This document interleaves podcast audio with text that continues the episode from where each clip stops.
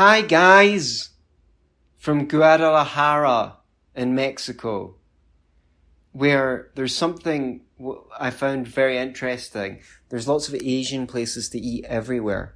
There's lots of East Asian Mexicans. Crazy. It never even entered my head that there'd be like an, you know, a Japanese Mexican or a Chinese Mexican or a Korean Mexican or a Filipino Mexican. But there's tons of the wee bastards. Anyway, that's the interesting thing about Guadalajara. Have I got a show for you? Yes, I do have a show for you. In fact, it's two shows. It's my two appearances from the Sayulita Super Spreader event in Mexico. How long have I been in Mexico? Over a month.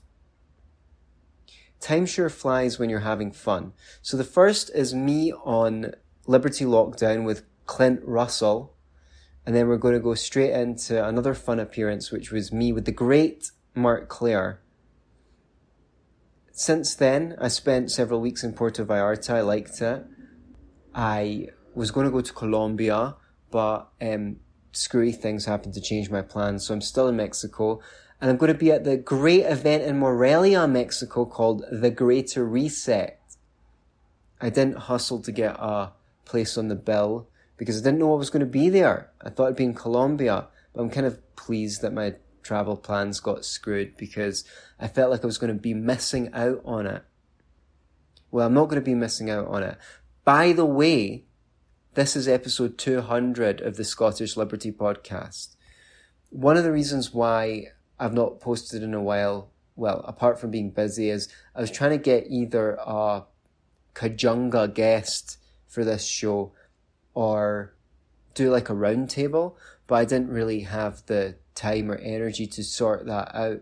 However, stay tuned. Keep on looking at your feed because I am going to try to arrange something fun. Like I don't go on YouTube and look at the episode where we cut my hair live. You know, I used to have long hair and then we cut it.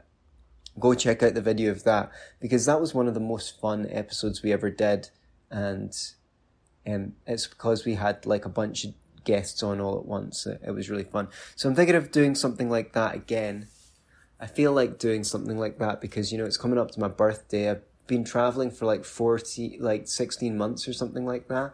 And it's a little bit um, bittersweet because I miss the folks at home. So there's a call to the bigger community thing going on in my heart. So I'm going to be thinking about that. Anyway, enjoy episode 200 of the Scottish Liberty Podcast. I'm going to throw on the special live episode I did in Sayulita. Sayulita, Mexico. It was an amazing event. It's called Sayulita Super Spreader.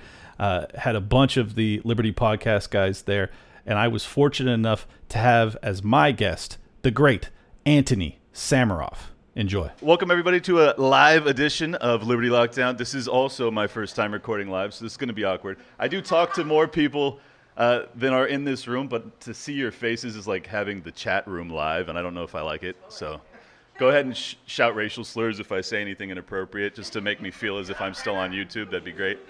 Uh, today we have the the legend, the man who has argued both for and against UBI, preferably completely against. I'll talk to him about that. Anthony Sammeroff of the Scottish Liberty Podcast. Where is he? Oh, there he comes.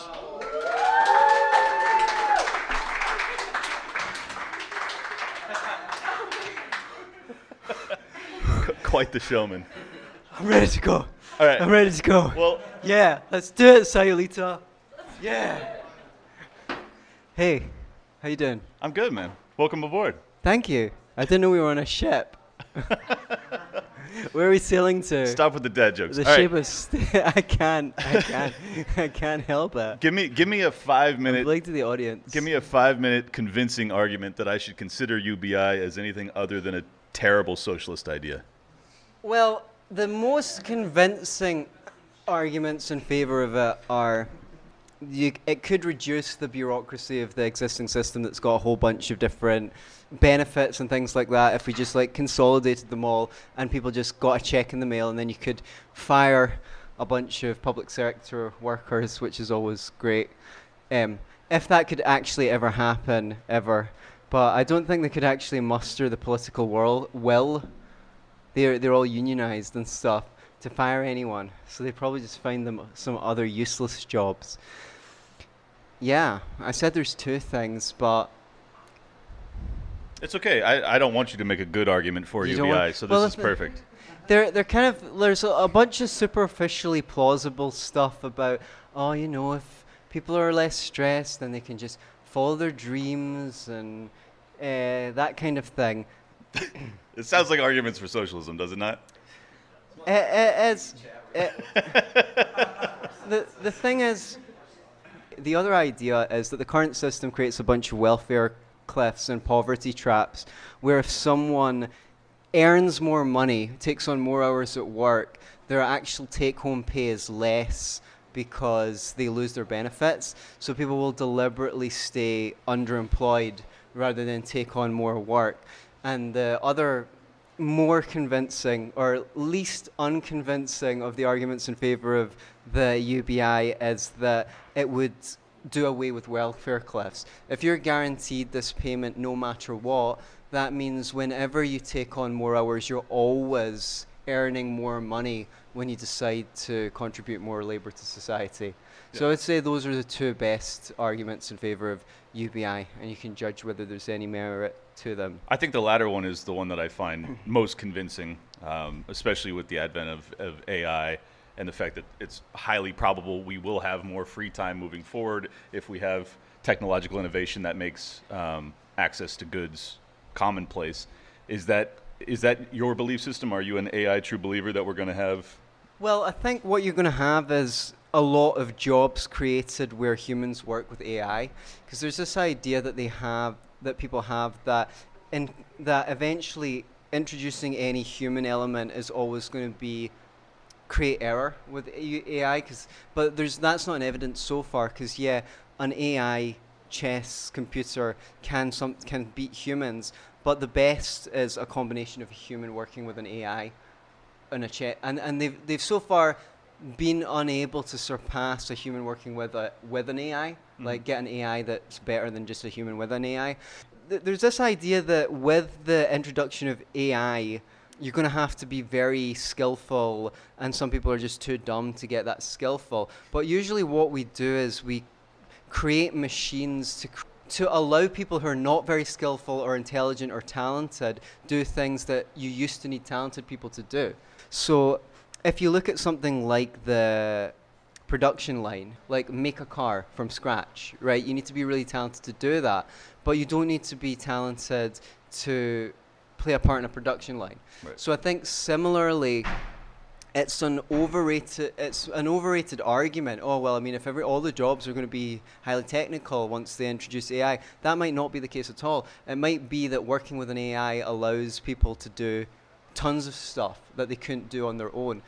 Um, so it could create. I don't know how many. I mean, I, the, the the thing is, it's it's inconceivable the kind of work that people could do in the future because no one knew that there would be such a job as a microchip manufacturer. How how would you even know that that would exist? Of course, yeah. You know, there's th- we created jobs that no one could forecast, and we're probably going to do that again.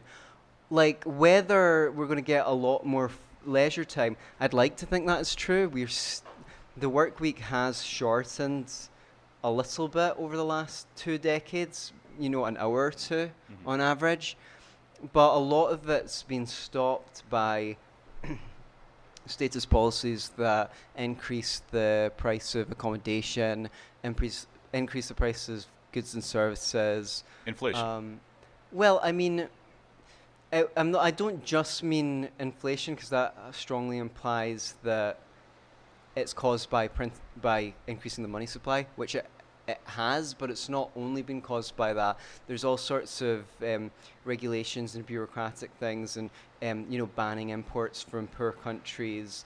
True, Um, yeah. restrictions on markets, basically, that artificially increase the price of everything. And I talk about that quite a bit in the book as well, how government actually makes it more expensive to just live. Um, also, I mean, people have people like a lot more stuff now than they used to. One one thing you hear is that oh, living standards of wages have stagnated. And it's true that wages have stagnated compared to what they would be on a free market.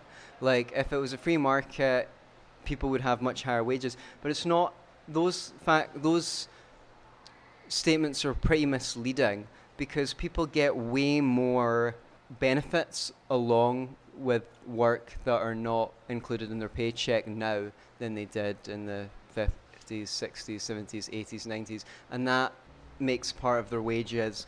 And um, obviously, I mean, if you just look like a before this COVID bullshit and the increase in prices in the store, if, if you look, if you came, compare it a basket of goods, I mean, you know, a couple of hundred, the equivalent of a couple of hundred dollars, you're going to get stuff that you couldn't even get before, like a laptop computer and things like that. True.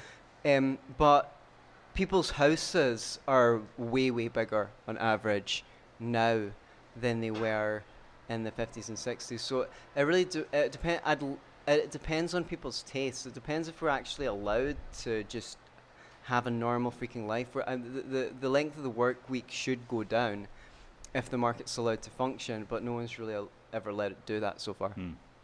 Do you, um, during sexual intercourse, do you yell out quotes from Braveheart? It's m- it, it, it, it's um If, if it's not yes, like what's he doing? it's mostly Mises actually. like see after see see after um sex when a girl says to me was it as good for you as it was for me? I say i'm sorry i'm an austrian. I don't do interpersonal comparisons of utility. I think I understand why you're not married. what because i crush? Because i'm not married because i crush. Right yeah i know i know. Yeah At the end of this, I'm going to need you to uh, shout some Mel Gibson stuff. Anyways, uh, so people may not know about you that you also do therapy on the Oh, that, that, oh, that, that, I thought you were going to say that you're Scottish. People might not know that you're from Scotland. Yeah, no, I think they know that. Uh, so we're we're actually practicing a form of self care right now. in Oh, right, that's true. Because we've all traveled. Some of us more than others. Yeah, well, yeah. Uh, to be amongst our people. Keep people. your hands where I can see them, people. That's too much self care. I want you to care about yourself, but not that much. Just save it for later. Um, so I would like to get some ideas because I've, I've, I'm sure I'm not alone in this. I've struggled mightily over the past two years with lockdowns. Uh, That's because no one likes you. No, that's mean.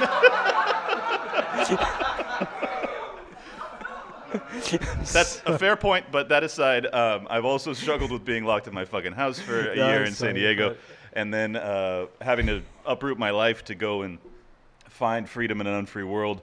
Uh, and Good job. yeah, well, yeah, I guess I- I'm still working on it, but um, I think that with mental health, it's always a battle, and you're always trying to to struggle to find a way to to be at peace with yourself, your ex- existence. That's something libertarians don't talk about very often. We don't have much of a spiritual side. At least we don't talk about it because we get. I think we distract ourselves with more of the economic meanderings and things like that, trying to um, not focus on that internal strife that all that is part of human existence. So, anyways, uh, I I have definitely had a hard time over the past two years. I, I've also had probably the best time in my life over the past two years. So I think that with tumult comes the opportunity for tremendous personal growth and and finding a community like this. All of you guys in this room have you know. I don't want to be too religious or sentimental, but it's kind of saved me in a way. So uh, I'm Yeah, curious totally. if if you feel the same way, if you have any other tips for people as a therapist, other than to go see a therapist, uh, what do you think? Thanks. Uh, tell people how not to commit suicide. I think it's important advice. Yeah, totally. I mean, this has been. I feel like you know, in the Lord of the Rings, like Bilbo Baggins doesn't fucking want to leave the Shire. He's just like, it's nice and comfortable here, and uh, but he gets the call to adventure, and like, I feel like those of us who've decided to like not stay where we weren't free. It's like the co- I I I've, I feel so lucky because I wouldn't have actually got the opportunity to go all over the states, meet you amazing people, meet all the amazing people that I've met, uh, Mexico, Costa Rica, Turkey. Uh, I've, I've even Austria, but I don't really want to mention that place because they're really like fucking mandatory vaccines now and stuff like Hmm. that. Um, like, so it's been amazing in the sense that I left the Scotland and it locked down, and I was like, well, you know, I was only meant to be away for eight weeks, but I was like, fuck it, I'm not going back to stare at four walls all winter in the cold. And by the time it opened up again, I'd found stuff to do. I was being invited to speak at events and things like that. I was like, this is pretty cool. I'm still out 14 months later, and like you said, yeah, I've been. We found freedom in an unfree world. I think that's anyone who's got the balls to do it. If you can do it, if your your job's in anywhere way mobile, like go, be, live your principles because I things just seem to fall into place in a way that um, is unexplainable. Sometimes I'm like, I don't actually, I've not actually not known what I'm going to be doing next week, but things have worked out so well that I'm actually able to say to myself, don't sweat it, don't sweat it, just let it ride. And then a couple of days before my time's up, I'm like, something happens. I'm like, oh yeah, now, now I know what I'm doing. It just becomes completely obvious. You, if I don't have enough information yet, I go, well, how long before I need to make a decision? Oh look, I don't need to make a decision for four weeks. Great, I don't need to think about it. So uh, I would say the most important advice for anyone to say stay sane or to be happy is you have to have a sense of purpose in life to feel like you're moving towards something that's compelling to you and worthwhile. Mhm. And it doesn't need to be major. It can be something small, it can be lots of small things, or you can have like a big thing that you're working towards that everything falls into the umbrella on. For me, it's really flexible. Like, I love writing and I write when I can, but I'm prioritizing these things because I can only do these things when they appear. So that has to go on the shelf. If I end up home at any point, then writing's going to become the most important thing again. Um, so I think having a sense of purpose, and if you don't have something, then you need to try a few things and find out what you like because you can't figure it out. Your mind is just a storage repository for all of the things you've ever experienced in your life. It doesn't know anything at all when it comes to things you haven't done. So you don't know if you like it or not. Um, I, I know a, like uh, a coach, he's amazing. Um, and he, he said like he, he ha- he'd have these client like I always know what I need to do. I don't sometimes have trouble doing it, but I always know what I should be prioritizing. But some people don't know what they want to do with their life. So that's the first thing. He said he had this client that just always thought, oh yeah, people are meant to know what their purpose is or something like that. And he was like, look, just choose a few things and try them out. And he, so he's like, okay. He decided he'd try some flying lessons. He'd learn to cook, and he'd do one other thing. He was like, yeah, it's like 15 years later, and he's a professional cook, and he flies planes, and he, do, he, he like he just chose three random things, and he happened to love them. You might not try something else. You need to get past the phase of sucking at something. So you need to give it about like 20, 30 hours at least because you learn the most you'll ever learn of a skill in the first 20 hours. So you need to get past the I suck stage to find out if you like it or not. So, and then if you don't have, you can find someone else who's doing something re- that you think's really awesome and decide, well, they're not, they're an underrated voice, like what they're doing is good. Maybe I can help them, you know, whatever it is. Get video transcriptions of their podcasts and make them into articles for them or something. Looks like Anthony's looking for recruits. Oh yeah, I, I, w- I need a whole army of slave labor. That's why I'm hanging out in uh, what Trump Can designated having to transcribe shithole him countries. talking? Like, oh, Yeah. impossible. I'd have to listen to it No, uh, um, I, even the even the auto transcribers can't decipher. It comes out like X Y X X Z Z F. The wor- also people think I'm saying se- sex when I say sex, and Th- those are the same words. the the the. w- but then when I say, and the, uh, and then the the one I I've stopped saying the word, the other word for poverty. You know the the what's the word for poverty that people use in regular vernacular? Poor. Yeah, no one understands what the fuck I'm saying when I say the word poor. I like it. I understand. So get a sense of purpose. The rest is all stuff you know. Get exercise, eat well, Yeah. like y- get some friends, you freaks. Ask for someone's phone Get out of the house. Um, Don't stay at home. Yeah, no, I, I agree, and I think that that was the one the one Yeah. upside that I didn't expect of lockdowns was um, I had been committed to my career path for ten years straight, and as an entrepreneur, I was locked in. That's all I was really focused on. I still had a social life. I played volleyball and did other things, but having your primary income source uprooted and Whoa. converted against your will to a large extent. Um, well, both it frees you to pursue something completely new and creative oriented, uh, but also it lights a fire within you if you're at, at all like me that you want to go and take over the world to fucking punish the people that did it to you. I don't know if that's just me, but I've got a question. okay. How come you've got a pop stopper and I've not? I figured I don't know. I don't know. My voice pops a lot. See, pop. don't do it. Don't, don't do it on purpose. All right. So um, I would like to get your analysis as a professional on the psychology of our rulers. Are they Interesting. are they uh, are they malicious? Are they Sometimes, yeah. malignant? What are they? Sometimes you have to ask. You know, are they just like? Are they are they ignorant? Or are they e- are they explicitly evil? It looks like sometimes it looks like it's pretty evil. Yeah, I agree. So which is it?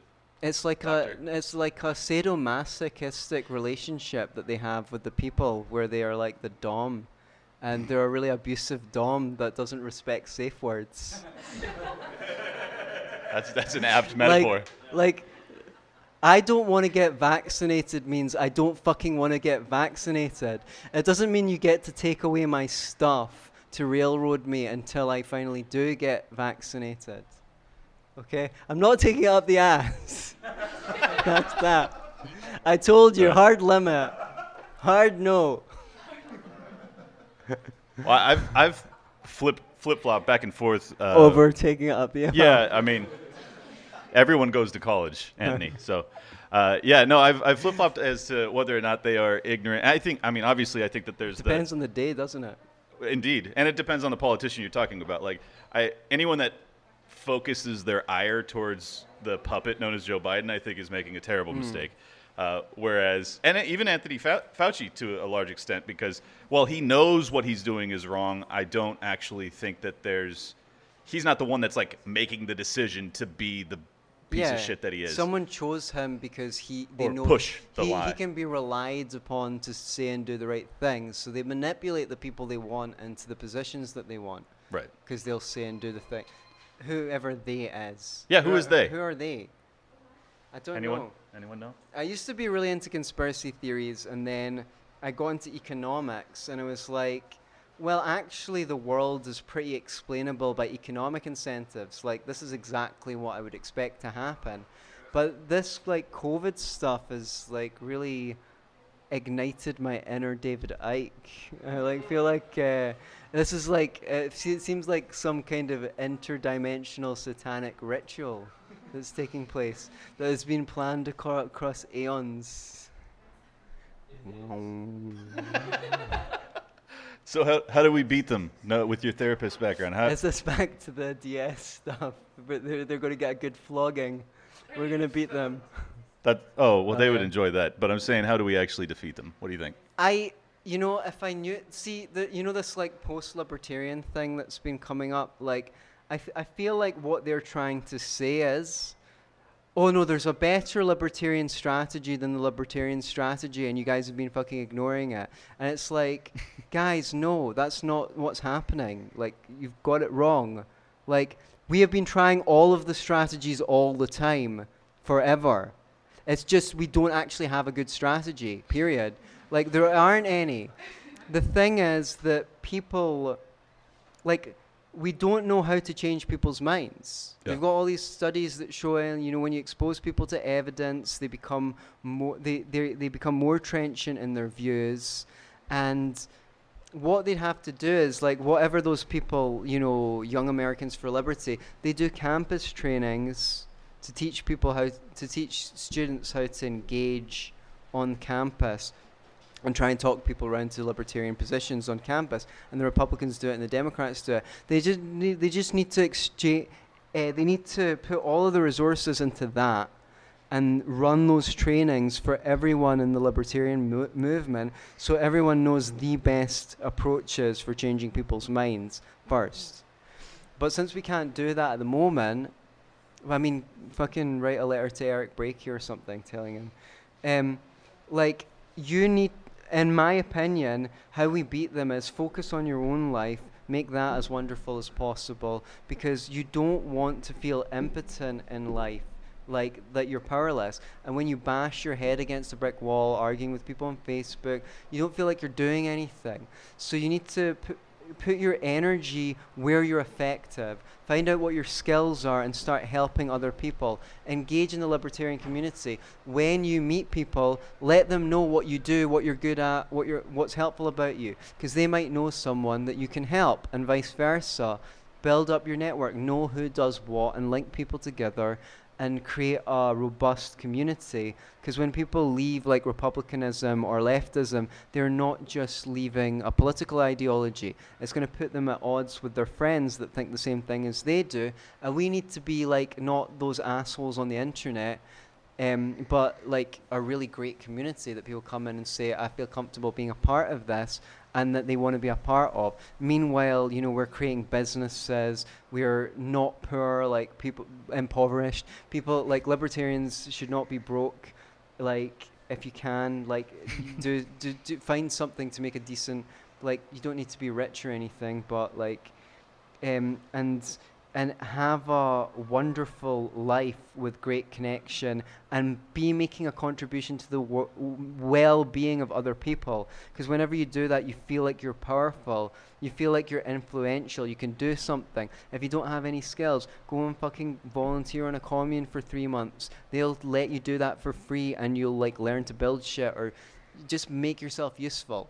That's that's that's the only way. Because because what I'm seeing, basically, what they've done is they've made everyone completely crap by wasting 13 years of their life in mandatory education where they don't even learn to change a fucking light bulb. Some people literally, if the light goes out in their apartment, they're scared to change the light bulb because they're scared they'll do it wrong because they got red crosses all over their work at school whenever they made a mistake. So everyone should become competent and then they can't exploit you. The last thing they want is you to be like, oh well, do you know what? If I lose my job, I'll just find another job. It's easier because I've got tons of skills. Because then you don't need the government. So they've made everyone incompetent because incompetent people are dependent on the state. Well, perfect example is with these vaccine passports uh, and how they're implementing it through the employment structure, Right. where people are so concerned and so they have so little faith in themselves, in my opinion, um, that they can go and get a different career path or a different job or become an entrepreneur find some way to not be coerced into taking a shot that perhaps they don't want or declaring that they got a shot that they did want. Either way you know it, it has forced a lot of people that share our principles to cave in that area of their life. And it's it's devastating to witness. I know many people that have done so. And i understand. I mean if you've been committed to a corporate path for 10 years plus and and you're finally receiving the type of compensation you believe you've worked so hard to earn um, you know i just try and imbue in them of faith in themselves like the fact that you did that that you committed yourself to 10 years and you finally got to that that plateau or that bar that you you strived for have faith that you can tell your boss to shove it up his ass if he tells you that you have to put something in your body to continue to work there. Same thing with Harvey Weinstein, you know? You can get the movie role on your own. Yeah, What do you think? that's great. I really Well- fired him up. Well said. That's it? That's all you got? All right.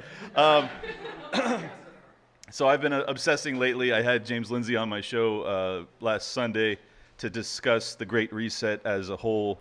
I think that it's kind of come from the the fringe conspiracy realm into mainstream libertarian conversation recently. Um, I'm curious if you are a scholar of this work, of this research, to figure out the, the actual orchestration of, of the plans that we're experiencing. No, it's like uh, I, I was like someone else has got that. I'm like an economics geek and I like psychology stuff. So it's like it's like you know a critical like race theory and stuff like that. Ah, Michael Rectenwald's got that. He's like he, he he's talking about wokeness. He can do that. like everyone's Yeah. got their niche. It's, it's specialization. Maybe maybe you can maybe you can educate me, but but, but like but what I want to know is if it's this nefarious agenda, why are they admitting to it all openly? Well, that's. I mean, there's also theories that go along with why they they do that, but I, I don't actually buy into that. Um, so, Well, can I we think- I think- can we hear the short version of why they do it? well, the conspiracy theory is that they they have some sort of a cult signaling thing where they they feel as if they are morally justified as long as they give us warning. I don't know if that's Oh, true. okay, I think that's bullshit personally. So I don't even want to talk about that. But um, I do think that, that the reason that they talk about it openly is because it is not we're not dealing with you know men in smoke-filled rooms as much as people think in that these people are trying to implement really grand plans and they have to do it above board so that people can be um, aware of the ideas. I mean this is why they frame it as uh, the, the green new deal. You know they, Right. they, they have to frame it in a way that's politically palatable or, or um, you can get a popular will behind it. So i think that they have to be a little bit above board because it's it's I mean, if you're trying to take over the world, you're not going to do it entirely in secret. I mean, you're going. It's going to be incumbent upon you to recruit a lot of people to help you in that cause, and I don't think they have it. I don't think they have enough people, so they can't do it all in secret. That that's my thesis, at least. Hmm. What do you think? Yeah. Uh, someone's someone likes so it. you've got a fan. you've got a fan. Well, maybe a lot of people would think, yeah, we do, you know, yeah, we do need a reset. Yeah. Put, push the reset button. This is kind of shit. It's a wash. Let's start, rip it up and start again. I've made that. I've made that point before. I mean, libertarians in particular have have wanted to reset a They- lot. They've got know? some good ideas. I mean, look, I mean, this uh, depopulation thing, that, I mean, like, as long as I'm the one that gets to choose who gets depopulated. That's a little scary. I definitely. I don't want you in charge of that. Um, yeah. Yeah, i I'm- mean, you, you know what George Bernard Shaw said? He's like, you must all know some people who are just like, they're just like not much use to themselves or anyone else, you know. You're a terrible therapist. How, how did you know? How did you know I was talking about my clients?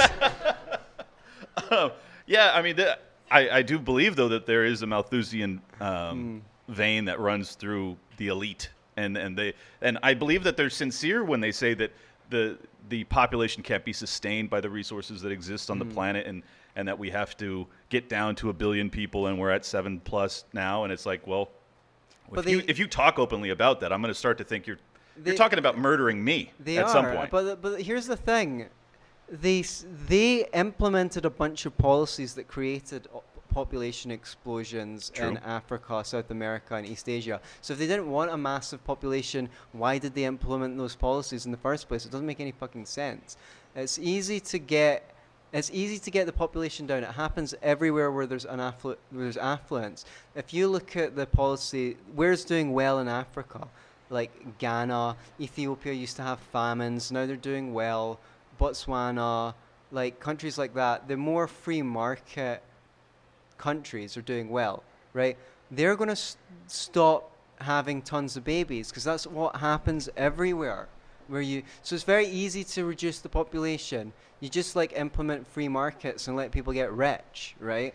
And then they stop having tons of babies. That's why we've got like a declining pop, you know, population in Western countries. I find that fascinating because you you're right, but also normally these Malthusian thought leaders come from the countries where there is financial well-being. Yeah, Uh, it's weird. Yeah, why is that? Yeah, so it's like, look, um, the basically you need. They should be. They should have been. Uh, uh, they should have been doing everything they could to impress on Africa the importance of secure property rights and free markets. Because once you get to a certain standard of living, a few thousand dollars a year, people start to care about the environment, and that's when you start getting proper environmental policies put in place. They t- start taking care of their water better, they clean it better, they get proper sewer systems so there's not all the environmental damage, they stop burning wood, and you have like much, much better environmental policies in place once countries get over that hump. Then, so, and then the, the population number levels off, starts to level off. So it's like everything that they're saying, just like, the, one of my favorite stories from history um, I used to have a friend that always remembered all these cool stories. Is there's this story that uh, Julius Caesar was doing these invasions in Africa, and what he'd do is he'd go to an area and find one village and kill everyone in the village and pile them up, pile of bodies up, and then he'd go around the neighboring villages and get all the chiefs and say, "Come here and see this," and he'd show them the pile of dead bodies, and they'd be like, "Okay." Whatever you want, just take over, do what you want, just don't do that to us. Now, he was succeeded by Augustus Caesar, who is said to have originated the turn of phrase, let's make peace our war. And Augustus Caesar learned, and he had a different idea. He went to Africa and he'd find a village, he'd build an aqueduct and put in plumbing, and then he'd go around the neighboring villages and bring all the chiefs.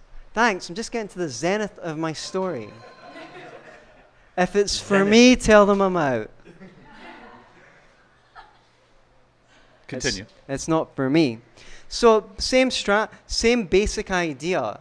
He built the aqueduct and put in sewers and like took the, the, the chiefs of the neighboring village to come and see them. And they're like, all right, great. Yeah, take over, do whatever you want. Same result, but completely different approach. Mm. So it's like, how do you Im- approach problems intelligently, like with compassion and uh, not with like a, a sledgehammer? Well, that kind of leads perfectly into my final question for you. Uh, I, I mean, this is an example of both fighting and fleeing. What we're doing right now, Right. Um, and obviously, in therapy, anxiety, a response to anxiety, is oftentimes fight or flight. Uh, I'm curious if combining your two passions, both libertarian ideology as well as therapy, help. Uh, when when should we do them? Is there a, is there a dividing line Well- where, where fight makes sense versus flight? I think Don't don't fed post. I'm I'm like, well, I'm an individualist, so I don't really get this idea of, oh, it's really terrible when like doctors from Africa come to Western countries and like that's their choice. Like if if you've got you what is the point in being like say a really skillful builder if you go somewhere where there's no frickin' materials, like you should go wherever you're the most useful to other people, provided that that's fulfilling to you. Like obviously you wouldn't sacrifice your own happiness to do something where you were the most useful, but usually they go together. So if if if you need to go, maybe some places just need to get bads because everyone good leaves there and leaves all the kind of people who are compliant until they learn that it's not in their interests. Because I just think everyone's got a responsibility to themselves first to live like a fully fledged life. Because you only get one of those, and like you've got to make the best of your own life. And that and doing that tends to mean going where you're useful, going where you can actually make um, make a difference. So you're wasted. Like I was wasted in Scotland because I didn't get to come to all of these cool libertarian events, whereas I actually feel like I'm more useful. Mhm. So I think that is Go be you with your people. Go be with your people and go make a contribution. m- make a contribution, the best co- contribution you possibly can. And you can't be faulted by that. That's what the West should have done. Instead of fighting a war on terror, we w- should have fought an ideological war, which was like to demonstrate the benefits of a liberal in the old sense and the, of a liberal order, right? Right. You know, that should have been a, the, the, the fight. Instead of fighting a Cold War, the, they should have been bringing philosophy, evidence, reason, explaining it, make sure everyone understands the logic of the argument and why it works. If they'd done that, it would be a completely different planet we lived on. So we just need to show an we just need to show an example so that people can go, well, they sure seem to be having a great time over there, and maybe we should be more like them. Right. Well, I think I think that's how we were winning back when you and I were kids. But um, at this point, we've gotten so far away from a free market system Yeah. that it's like, how can we possibly espouse those those beliefs as like this is why we're dominant? Like, no, now we're dominant because we're an empire. You know, Right. like that's that's the truth. And if you're if you're trying to say, well, look at all this financial well-being that we have, and you don't, Mm-hmm. well, they're they're going to turn around now and say, well, yeah, it's because you bombed and stole my resources. So Right, It, exactly. take, it takes the legs out from under yeah, your argument. Yeah, exactly. You you don't have a you don't have a leg to stand on. Uh, Yeah, They the- may not anymore. Yeah. yeah, and that w- y- in a, in Yeah. I know that was dark, but It's dark, but it's fucking true. true. I mean, you're just some random person in Afghanistan or Yemen or something like that, and next thing you know, a bomb falls in the house next door to you, right. and you hear screaming in the middle of the night. It's messed up. People take for granted it doesn't happen just because it doesn't happen to them. So we've lost the moral high ground, and now we need to build everything up from scratch. And it's scary, but do you know what? If you're having a fulfilling life, then the the world can't get you down too much. You just need to co- focus on you what you're doing with your life. Like, what are you? D- if you're doing what you really love and living your passion, you must be making a contribution to the well-being of other people just by doing that. And then, yeah, the world might get you down sometimes, but you go, look, I'm doing the best I can. I've got a clear conscience. Right. Well, it, and I respect your answer as to the you know individualist perspective that we don't need a collectivized response per se, but I, I think it, at some point it is important if you are a believer like I am that the Build Back Better Great Reset folks are serious when they tell us what they intend Right. to do. Um, that it may require individuals to have a collective response that looks very similar. Right. You know, um, and Yeah, I don't know what that yeah. is, and I don't know where Gulch, Gulch is or whatever, but it's I don't think we're going to be able to outrun this. Um, I hope that I'm wrong, and I hope that we can propagandize people through the internet and not have to risk our, our physical bodies to do so. But it seems as if the noose is tightening, and I, I know you just said a bunch of optimistic shit. Now I'm getting really dark, so I apologize. It's Uh, but this is how I feel- feel. I so, feel like that sometimes too. yeah, But I, I feel like I feel like sometimes, but usually it's been when I've been doing things that are ineffective.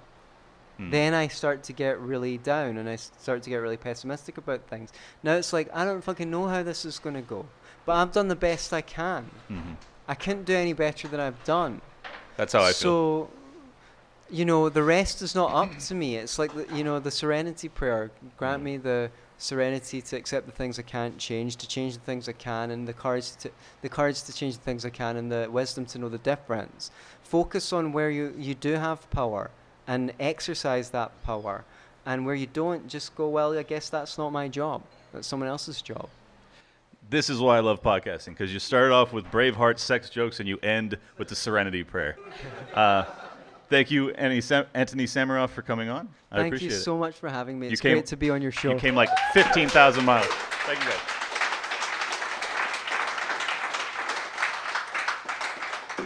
Thanks. I had a great time. No, I didn't bring the audio check. I'm sorry. Say that I think I'm going to see if Anthony, Anthony here wants to chat. Yes, I love. He loves my sloppy seconds. Come on up, Anthony Sammeroff. And thirds, fourths, and fifths. It, I gotta Yeah. say, it's an absolute treat to meet Anthony Sammeroff in person. I've known him for a few years via podcasting. And if you think he's funny on a podcast, he's just a totally hilarious human being to encounter. I will say that. That is a compliment. Thanks. the man's got a, a subtle humor that you don't realize is humor until three hours later when you're laying in bed a little too high at night. You're like, oh, that was a fucking joke. Oh my God, this guy's hilarious. I thought he was an asshole. Uh, I do really cool. date some people who are pretty slow, yeah. Yeah, and I guess I, apparently I was one of them. So, uh, but Anthony, you, uh, I, I want to kind of elaborate on something you talked about before in the podcast with Clint when you said you do or did used to have that idea of more like a lot of things that you see happening, like all the negative things with government, et cetera, are you know, it's a lot of people, which I, I think is mostly true, probably not understanding economics properly, maybe having just following their incentives. But you said the last year and a half is when you kind of I'm not saying you thought differently, but it, it made you. It, it turned on your conspiracy mind a little bit more. What I what I, what I meant, maybe I wasn't clear yeah, as th- that's why you're here to clarify. is what we have, what I thought what we have could be predicted Mm. by e- economic incentives, including stuff like people getting elected into power who know that the minimum wage harms poor people, but they don't care. They'll say that they don't believe that because it's going to get them elected. Like you could completely predict that's the kind of thing that would happen because public choice theory does predict that. It says, well, you know, um, as soon as you go into office, well, you want to keep your you you've got you face economics incentives. You want to keep your position. Maybe you want to rise to a higher position, right?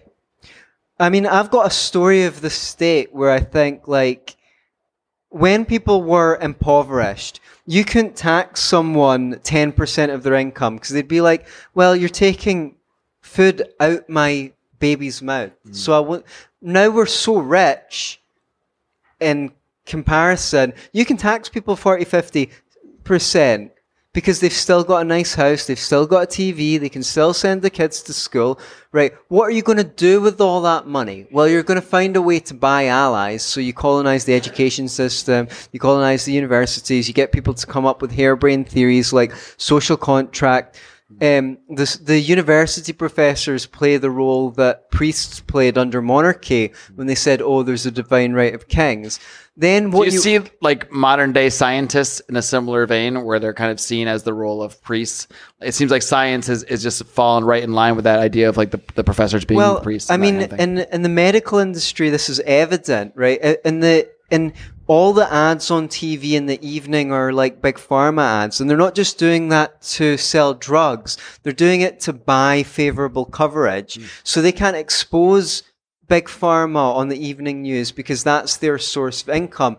The journals are funded by pharmaceutical con- uh, ads. So the journals will not print articles that show that drugs have bad side effects and things like that. Sometimes people release a study that says vaccinated populations have more asthma or eczema or or whatever. And then they go and bully the journal until the journal retracts the article. And then if anyone brings up, well, you know, this journal was published, published this paper that said, you know, people who are vaccinated have more incidences of colitis. Oh, that, that, um, that paper was retracted. Of course it was. So, but all of this can be, uh, I'm, sa- I'm not saying that there's no evil, malicious thought that goes into these things. I'm just saying you could completely predict that people with those malicious, evil thoughts will be in positions of power when you have states because that's you know that's what the economics what that's what you could basically predict the machine to turn out. Of course they're going to have people permanently on welfare because those are the people who are going to vote for them. Of course the more money they have the more government departments they're going to create because the more people they put in government jobs the more people are going to support the existence of states. That's kind of what I meant when I said most of what we see should be predictable by economic incentives. Not that I had a naive view that everyone was just like a bit ignorant or. you yeah, I didn't mean to lump you in with their- that. Yeah, that- or acting on their or acting on best intentions. Mm-hmm. No, but it's fine because if I didn't uh, articulate that well enough, Mm-hmm. then it's good that you brought it up because because because then I can articulate it better, which hopefully I did. Yeah, well, I think that that did make a lot of sense. I, I think like what what struck me is that you said like it, it did start to tickle your con- conspiracy brain a little Right. bit more. Not that that means that they're. I, I think they're both can be true at once. Yeah. ultimately. like well, you could, now it looks more orchestrated than ever before. sure, right. So Yeah. it's kind of like hard to look at everything that's like you said. It's like, oh, gee, that's strange. All these things they said they want to happen kind of happened. Oh, that's weird. The thing they just wrote a fucking book and, a, and did a podcast about is actually occurring in the exact same way they said. Yeah, maybe that's not an entirely a coincidence, Right. but there are you can still follow the actors along the way that are just sort of following their bad incentives from the system either way, no matter what's really driving what's at the top. If that's a fair summary of, of your views. yeah, something. Actually, that was I- totally wrong. I don't know. I don't know what the fuck is going on. If someone wants to tell me, I'd be happy to hear it. What the fuck is going on, Marc? Bro, if you're looking to me for these answers, you are in the absolute wrong place in life. Uh, That's all I can tell you. Um, no, but I mean, I think it, one thing that is very clear over these past years is like it's hard to not have at least an element of a, a conspiracy mind at this point. That doesn't mean smoky room, although maybe they're in a smoky room. If I was in a room, it, there would be smoke in it, most likely. Um, but to, you know, we can't just think that this is all benign. Is the Right. point? And maybe a lot of it is just bad incentives being followed by bad actors. But there, there is some point of it where yes, when it, when a, when every country in the world reacts in the same way overnight. Yeah, there's probably some evidence. There's this, there's some coordination here. It's probably not just 190 goofballs goofing their way around to these dumbass policies. I mean, what is a conspiracy? It's just people getting together to This is a conspiracy right here, right now. just people getting together to plan to do something illegal. Of course, conspiracies happen all the doing anything fucking illegal here? time. It's not, you know. I was just thinking to myself, that wasn't meant to be out loud. Are we doing anything illegal here, guys? No, because we're in Mexico and there is nothing illegal. Move on. No, no. The thing is, all countries are corrupt, but Mexico, it's like equal opportunities corruption. Yes, that's a Everyone- great way to put it. Everyone has access to the corruption. In America, only elite people have access to the corruption. Now, if you've got a bit of dinero, money talks, bullshit walks. You've got access to you've got access to the same amount of corruption as everyone else does. That is the the absolute best way to describe Mexico I, I've maybe ever heard. Because if you just looked at the laws of Mexico, perhaps you know, just to compare them to the United States, maybe you would think Mexico is a much less free country. But then you have to realize that the laws are not fucking enforced at all here, hardly, or they are extremely selectively enforced. Right. And almost, it, it is true. Like almost, my wife was even telling me like practically nobody is in jail here except extremely poor people because they would rather be in jail because they get a free place to stay. Most people just buy their way out of jail for very little. So this is the thing. It's better to be able to buy your way out of having to follow a law than to have no way out. I mean, from a libertarian perspective. So it's like you're more free because you know life's a rip off and then you die. Do you know what I mean? At least you can just pay the fucking rip off. Do you know what I mean?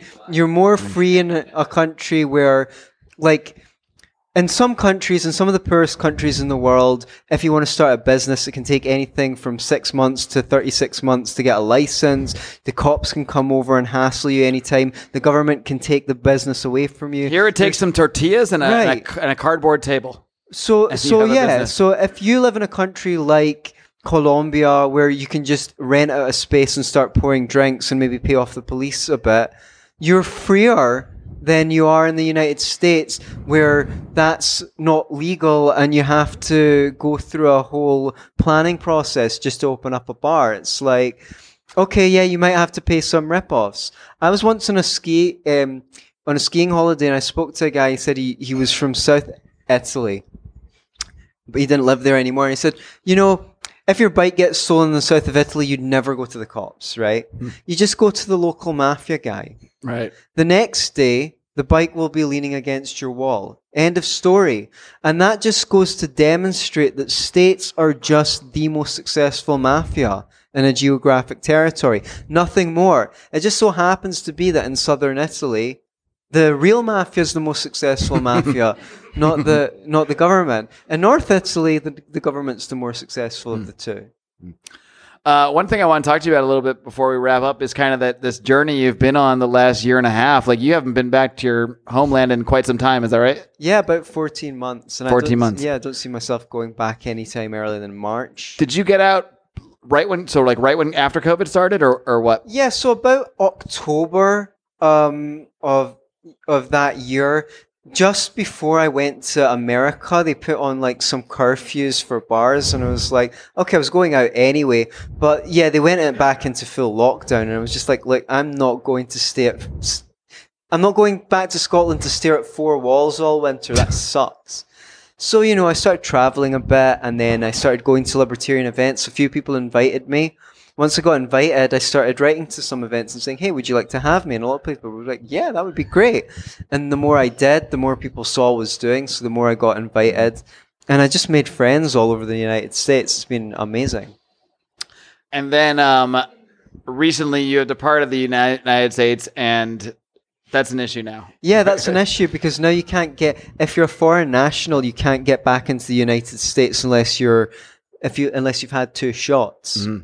And you only had the one, so for some reason just went halfway. No, but you know, you, you, are not doing that. So like, are, are you, I, I know I've seen you talk about a little bit your attempts to because they do have Oh, like they say they can have exemptions, but it doesn't. Oh, oh it's oh, in been a problem. Scotland, right? Okay, they took away the right of doctors to give you- give medical exemptions, and then they said phone this government number. And here, I, I didn't ask her to do this. My mother like went on a fucking crusade. She didn't tell me till afterwards. She was like, "Oh, I spent ten hours on the phone yesterday. No one knew what the procedure was to get a medical exemption." Right, And that was you attempting to get one so you could re-enter she the was U.S. without. She was, she was she was going from phone line to phone line, No one at the government knew what the rules were. There's no process. It doesn't. Ma- at, the end, we finally found out you had to have had an anaphylactic reaction to a previous vaccination. So you already need to have had an allergic reaction to a vaccine to get a. which is a weird admission that vaccines can Which cause is- bad reactions. It's it's so- it's like it's like that's insane. Once you've already had an allergic reaction to a vaccine, that's too fucking late. So I thought, I naively thought, okay, they're just flexing their muscles. Mm. Anyone that goes to their doctor and says, hey, can I have an exemption? The doctor will be like, yeah, you're, you're fine. Because they don't think many people will ask. It's not like that. They've made it incredibly difficult. So th- there's this thing where they just want everyone to be vaccinated. It doesn't matter if you've had it before. It doesn't matter if you turned up to some libertarian festival and famously gave it to everyone else. and ha- ha- not only do doesn't you have matter if uh, spreader an- is part of your name now. and antibodies, but gave everyone else antibodies out of the kindness of your heart. I like putting it that way as a gift, a gift of the antibodies. I give you the gift of antibodies. I bestow upon you It's a generous man right the here, great folks. gift. He did not keep them to himself. Our mothers passed down from generation to generation. I'm not sure what this Baby exactly. sucked from his mother's nipple. Natural immunity. It's true, you know. It's basically Highlander. It's in the milk. Uh, Highlander's such a fucking overrated movie. It's so bad. Uh, we should not go down this path. Jesus the podcast is winding down, and this is an, a three-hour conversation, Oh. Anthony. So, anyway, I just want people to know, right? Highlander's awesome. When we're talking about like, I don't like to say anything I can't substantiate. Okay, a lot of the evidence, the good evidence that vaccines cause harm, is not. This is an old thing. It's very. Uh, a lot of it's very cutting edge. There was a study came out in 2017 by Anthony Mawson, and one more recently, 2020, by James Lyons-Weiler and Paul Thomas or Paul Thompson. I can't remember his name. You can check them out online. You can check out the findings. They basically were able to rank like over 4,000 people in order of how many vaccinations they had. And according to their data sets, the more shots they had, the more like IBS, colitis, asthma, eh, all these fucking chronic diseases that suddenly just appeared in 1989 and hardly anyone ever used to have. But all of a sudden, everyone's got all these digestive issues and things, right? Just since 1989, like red line, they just appeared out of nowhere, right?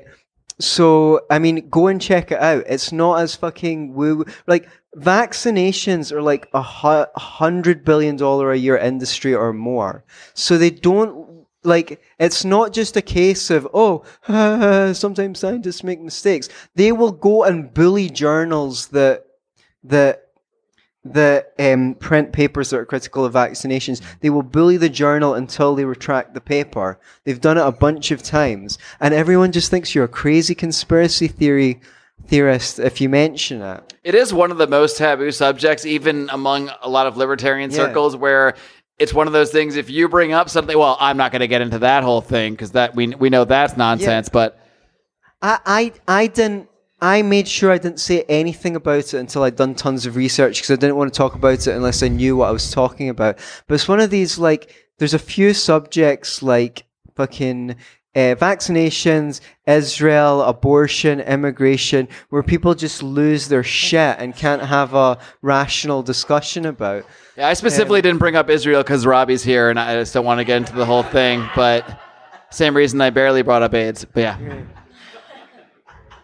As yeah, so anyway, I, I appreciate getting my spot amongst your all-star cast. frankly, I, I just ran out of options. You know, Yeah, I know. I, looked around and said, "Hmm, Scraping the bottom of the "How about an, bit how about a. Scottish accent? That you, would Marc? work. That it's would work on always a great pleasure. It's always a great pleasure to be on Lions of Liberty. Although I don't think it's fucking fair that our debate with uh, Richard Wolff got under a million views, and fucking Gene Epstein's debate with him got like a million views. What's Well, that's deal? fucking. Well, everyone here Right. could help change that because you can still find it on YouTube. I had I hosted Anthony Sammeroff debating Richard Wolff. I don't know how many views it has. It apparently is less than a million. So if you want to go double, keep hell? refreshing your Yeah. phones tonight until we can get it up to there. That would be wonderful. Get, get, let's make it to a million, guys. We Let's can all do to it. We actually have the power. I don't know if how they if they look at IP addresses that's or what. But Cohen, he's he's the power. He's got Okay. the power.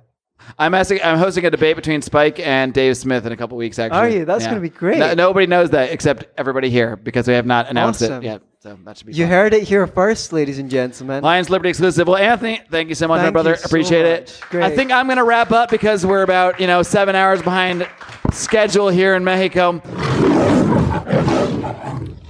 And from that point on, the day was an absolute whirlwind, a blast of a whirlwind. Uh, I appeared on a couple other podcasts later in the day. I was shortly after this on Counterflow with Buck Johnson. So look for that episode. I was on there along with Clint uh, Russell from Liberty Lockdown. We were both discussing our recent departures from California and really had a blast doing that episode with them. So look for that one in a Counterflow podcast feed near you. Uh, also, I did appear and put appear in quotes uh, in my mind here on uh, Robbie the Fire's Run Your Mouth podcast.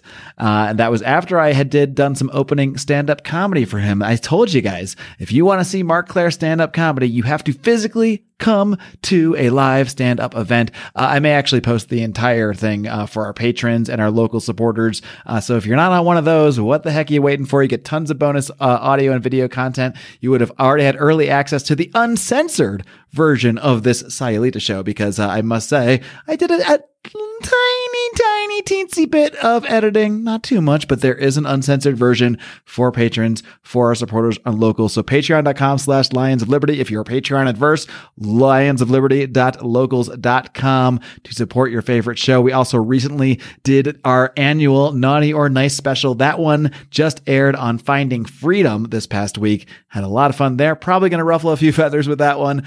Uh, but I also want to mention I, uh, at a bonus show for that, I tell the behind the scenes insider story about my state of being during my appearance on Robbie the Fire's podcast live from Sayulita. So you can go find that one on the Run Your Mouth feed. You can check that one out, but there is an insider story that only Lions patrons get to know. So highly encourage you to check it out for that reason. Highly encourage you to check out all of our shows here on Lions of Liberty. We do have some changes coming in the new year not quite ready to announce them just yet, but things are going to be changed for the better, we believe. Uh, but until that time, or even past that time, they'll still be around. Don't worry. I'm not, we're not splitting up the, the band or anything like that, but uh, you can listen to Brian every single Wednesday on Electric Liberty Land, and you can hear Odie on Thursdays with Finding Freedom. Three shows. One price. The price is free. You can't beat that. And if you want to toss us some funds, patreon.com slash lions of liberty or lionsofliberty.locals.com. We appreciate all the support, all the downloads, all the podcast shares. We are here to roar into this year coming up here. All right. And we're going to do it. And we hope to have you here with us. Until next time, my friends. Live long and live free.